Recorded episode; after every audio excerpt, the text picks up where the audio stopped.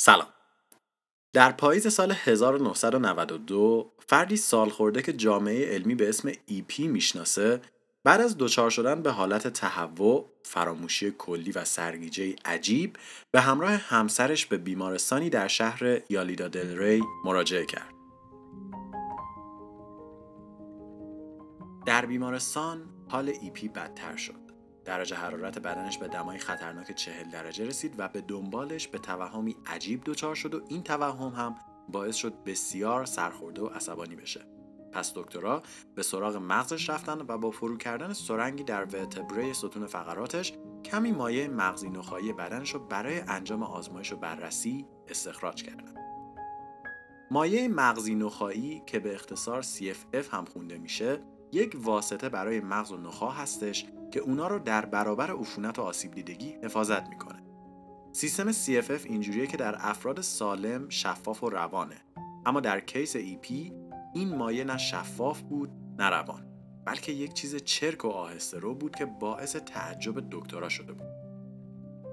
پس از انجام چند آزمایش مختلف نتیجه برای دکتر EP واضح بود. EP دچار بیماری وایرال انکفالایتیس یا همون تبخال مغزی شده بود. این بیماری التهاب حاد مغز در اثر عفونت ویروسی هستش که در موارد خیلی خاص از عفونت‌های ویروسی مثل سرخک، آبله مرغون، سرخچه، آبله گاوی و عفونت‌های مشابه سرچشمه می‌گیره. دکتر EP به همسرش خوشخبری داد که شاید با داروهای ضد ویروسی بشه بیماری رو مهار و درمان کرد، ولی در مورد آسیبی که تا الان وارد شده هیچ کاری نمیشه کرد. و همین اتفاق هم افتاد.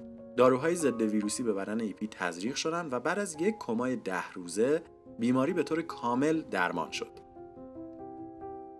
اما هنوز برای خوشحالی خیلی زود بود. اسکن‌های مغزی EP نشون میداد که مغز اون به جز یه تیکه سالم مونده بود.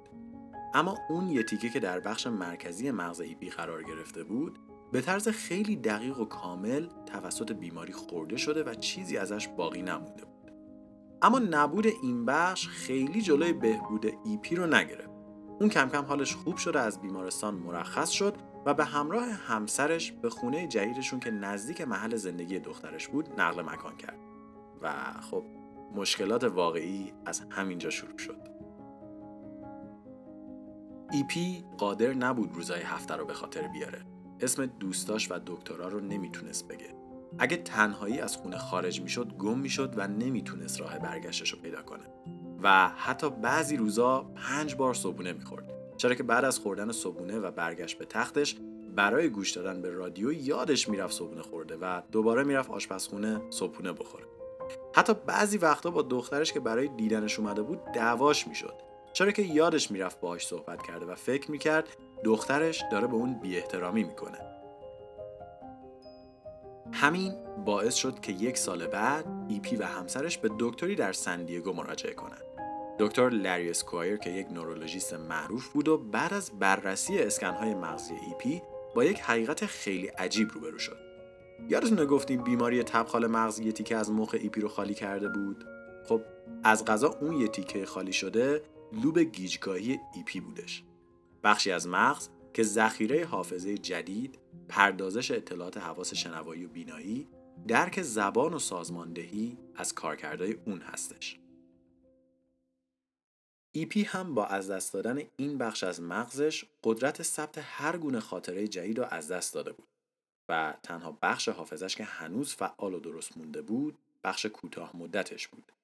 EP نه تنها قابلیت ثبت حافظه جدید رو نداشت، بلکه از نداشتن این قابلیت هم آگاه نبود و هر بار صحبتش پیش می‌آمد موضوع رو خیلی شیک عوض می‌کرد.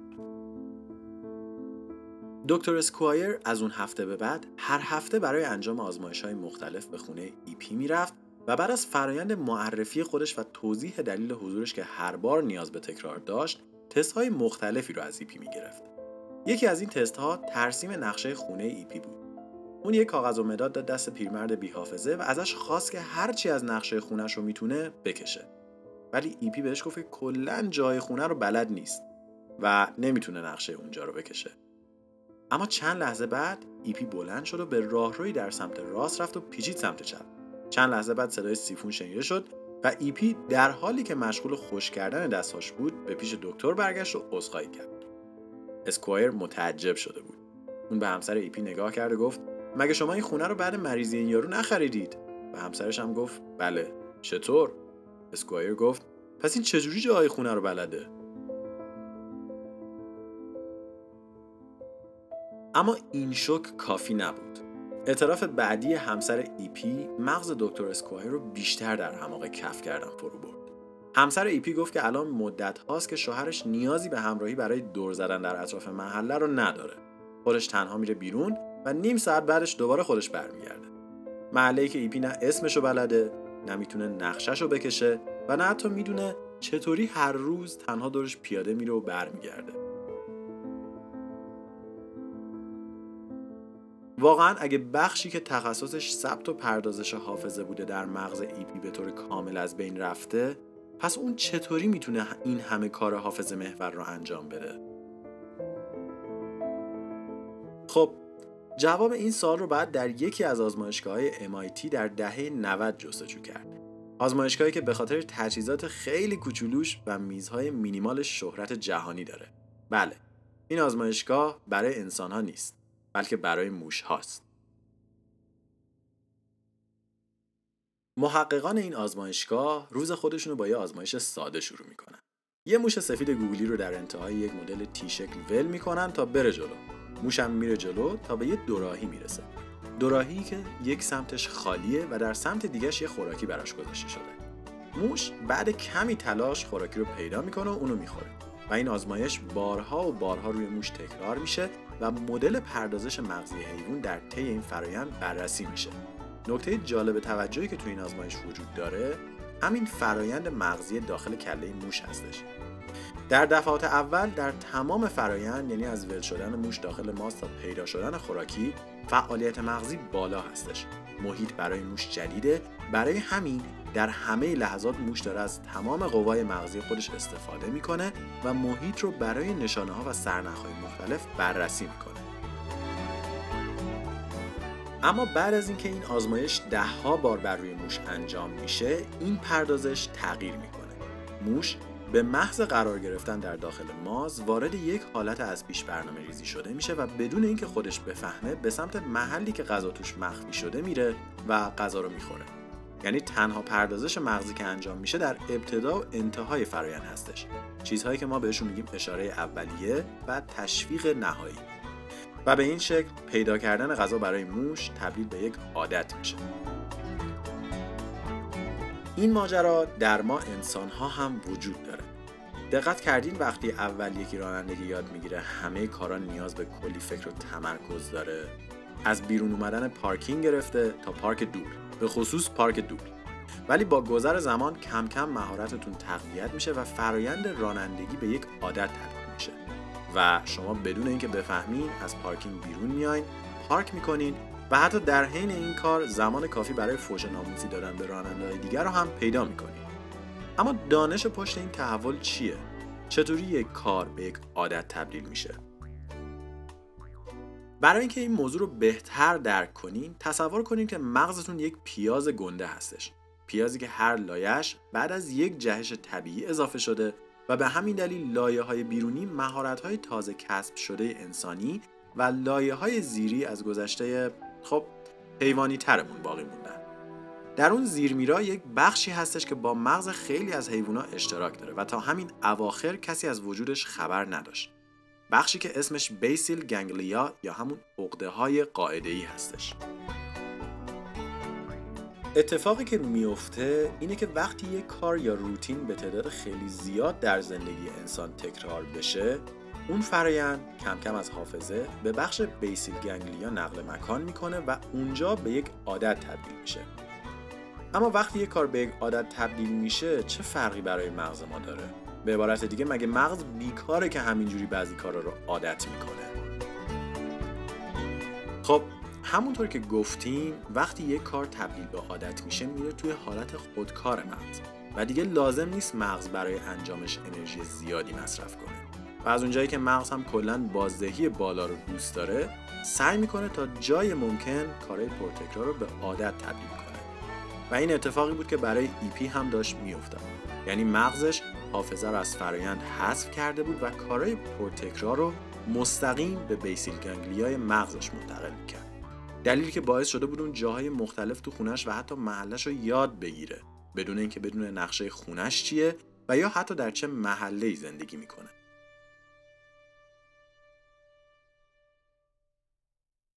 اما کشف دکتر اسکوایر به همینجا محدود نشد. دانش مطالعه عادت‌ها روز به روز گسترده‌تر و فراگیرتر شد تا اینکه امروزه به یکی از بزرگترین رشته‌های جهان تبدیل شده و مؤسساتی همچون دوک، هاروارد، ییل، UCLA و خیلی جاهای دیگه در حال تحقیق و مطالعه روی این موضوع هستند. تازه به غیر از اینها شرکت‌هایی مثل فیسبوک، مایکروسافت، گوگل و حتی اپل هم آزمایشگاه‌ها و تحقیقاتی رو در این زمینه راه انداختن تا اونا رو در زمینه جذب مشتری بیشتر و راضی نگه داشتن اونها یاری کنه. علاقه شما به فست فود، چک کردن‌های شبانه ناینگگ، رفرش کردن‌های اینستاگرام، مسواک زدن سر صبح و قبل از خواب و همه اینها ناشی از فرایند عادی شدن کارها در مغزتون هستن که بعضیا خیلی خودآگاه و بیشتر اونها کاملا هدفمند در ذهنتون کاشته شده. فرایندی که با یک اشاره اولیه مغز رو در حالت پرواز خودکار فرو میبره تا اونو در رسیدن آسانتر به تشویق نهایی یاری کنه و این کل چیزیه که دانش بررسی عادتها روی اون بنا شده.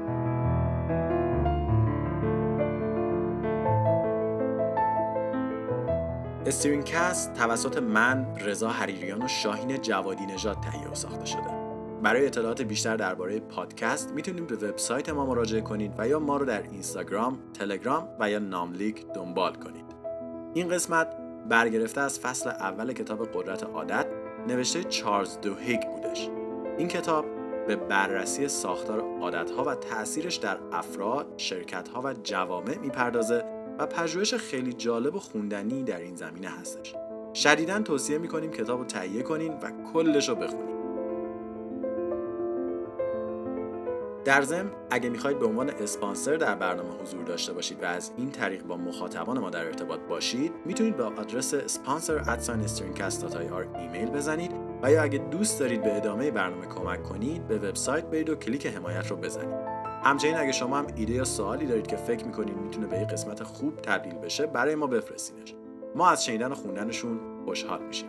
راستی اسم EP در اصل تلاش دانشمندا برای افشا نکردن هویت واقعی فرد و جلوگیری از درگیر شدن ایشون با رسانه‌ها و مختل شدن زندگی شخصیشون بوده.